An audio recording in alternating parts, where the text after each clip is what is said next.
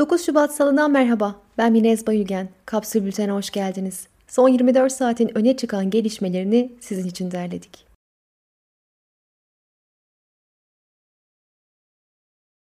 Cumhurbaşkanı Tayyip Erdoğan, Rize'nin Çamlıhemşin ilçesine bağlı Fırtına Deresi için acele kamulaştırma kararı aldı. İmara açılan doğa harikası Fırtına Deresi kenarında bulunan alana toplu konut, turistik ticari yapı ve cami yapılabilecek. Kararı değerlendiren avukat Yakup Okumuşoğlu, köylülerin değerli arazilerini ele geçirme, el koyma durumu var. Yasaya aykırı dedi. Hukukçu aynı zamanda acele kamulaştırmanın savaş, sıkı yönetim veya acillik halinin olduğu zamanlarda kullanılan bir yöntem olduğunu da hatırlattı. Fırtına Vadisi'ndeki dere, Doğayı Koruma Vakfı'nın koruma altına alınması gereken 200 ekolojik bölge listesinde yer alıyor. Fırtına Deresi'ne daha önce de HES yapılmak istenmişti. HES yapımına bölge halkı karşı çıkarak inşaata engel olmuş ve projeyi iptal ettirmişti. Organize suç örgütü lideri Alaaddin Çakıcı, Boğaziçi'nin atanmış rektörü Melih Bulu'dan istifa etmemesini istedi. Çakıcı, bu kutlu ittifakta gedik açmaya hakkınız yok dedi. Zülfü Livaneli, Ferhan Şensoy, Aslı Erdoğan ve İhsan Oktay Anar'ın da aralarında bulunduğu 147 yazar, aşağıya bakmayacağız başlıklı bir bildiri yayınlayarak Boğaziçi Üniversitesi'ndeki protestolara destek verdi. Boğaziçi Dayanışması'nın Twitter hesabından paylaşım yaptığı gerekçesiyle tutuklanan Beyza Bulda uzun bir süre önce hesabı devrettiğini ve üniversiteyle ilişiğinin olmadığını söyledi. İstanbul 14. Ağır Ceza Mahkemesi Enis Berberoğlu hakkında yeniden yargılama talebinin kabulü ve infazın durdurulmasına karar verdi. Kobane iddianamesi kapsamında 29 siyasetçinin yargılandığı davada mahkeme tutukluluğun devamına karar verdi. Mahkeme gerekçeli kararında Selahattin Demirtaş hakkındaki ahim kararının bağlayıcı olmadığını savundu. Ocak ayı iş cinayetleri raporuna göre yılın ilk ayında en az 199 işçi hayatını kaybetti.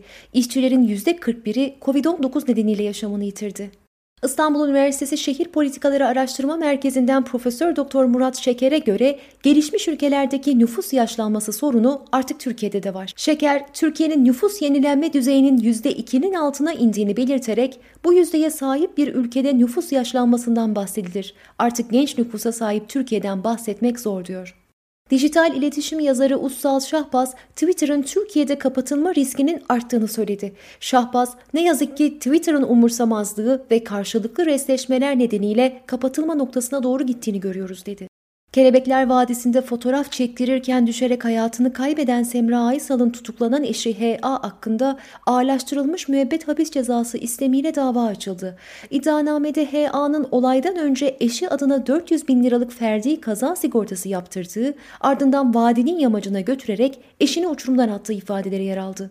BioNTech Pfizer yetkilileri aşıları satın almakla görevli Devlet Malzeme Ofisi'nin bürokratik engeller çıkardığını öne sürdü. Sağlık Bakanlığı ise 5 milyon doz aşı için şirketin gerekli güvenceleri vermediğini aktardı.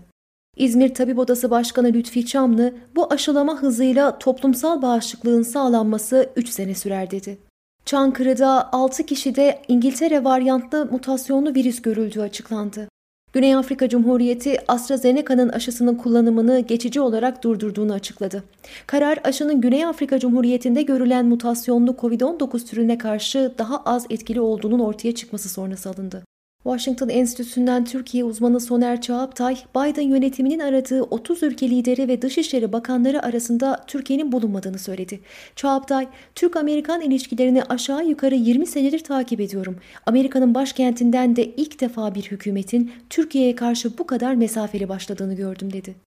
Suriye, Türkiye'nin Halep kentinde kurmayı planladığı tıp fakültesi kararını Birleşmiş Milletler Tüzüğü'nün kaba şekilde ihlali olarak yorumladı. Suriye Dışişleri Bakanlığı sözcüsü Türkiye'nin bu adımının tehlikeli bir emsal teşkil ettiğini söyledi.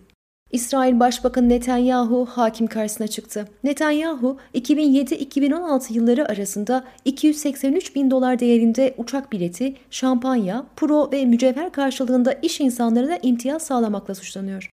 Güney Afrika'da kadınlar kendilerini korumak için silah atış eğitimi almaya başladı. Her 3 saatte bir kadının erkekler tarafından öldürüldüğü ülkede polisin olay yerine gelmesi ortalama 15 dakika sürüyor. Clubhouse Çin tarafından engellendi. Uygulamanın odalarda Tayvan'ın bağımsızlığı, kamplarda tutulan Uygur Türkleri ve Hong Kong'da devreye sokulan tartışmalı güvenlik yasası gibi konuların konuşulmasından dolayı engellendiği öne sürülüyor. Salgın döneminde 54 bin elektrik abonesiyle 124 bin doğalgaz abonesi hakkında yasal işlem başlatıldı. Menemen Belediyesi'nde bir haftadır işbaşı yaptırılmayan 660 işçi belediye binası önünde basın açıklaması yaptı. Belediye İş Sendikası temsilcisi Kader Yayla, hukuk dışı bir şekilde 7 gündür işbaşı yaptırılmadık. 15 Ocak'ta ödenmesi gereken ücretlerimiz de ödenmedi. CHP ve AKP'nin siyasi çekişmelerinin faturası Menemen Belediyesi emekçilerine kesilmiştir dedi. Ocak ayında perakende cirolarında %50-60 oranında düşüş kaydedildi. Brent petrolün varil fiyatı bir yılın ardından 60 dolar seviyesini gördü. Fiyatların yükselişinde ABD Başkanı Biden'ın 1.9 trilyon dolarlık teşvik paketine ilişkin gelişmeler etkili oldu. Tesla 1,5 milyar dolarlık Bitcoin aldığını açıkladı. Yapılan açıklamada Tesla olarak yakın gelecekte Bitcoin'i ödeme aracı olarak kullanmayı bekliyoruz dendi. Gelişmenin ardından Bitcoin 44 bin dolarla tarihi zirvesini gördü. Günün sözüyle kapatıyoruz. Eski Avrupa Parlamentosu Türkiye raportörü Katipiri'nin Boğaziçi eylemleri ve siyasi tutukluları destekleyen mesajına yanıt veren Süleyman Soylu. Çirkin taleplerinde yaşlanacaksın. Kapsül'ün e-bültenlerine abone olmak için kapsül.com.tr'yi ziyaret edebilirsiniz. Hoşçakalın.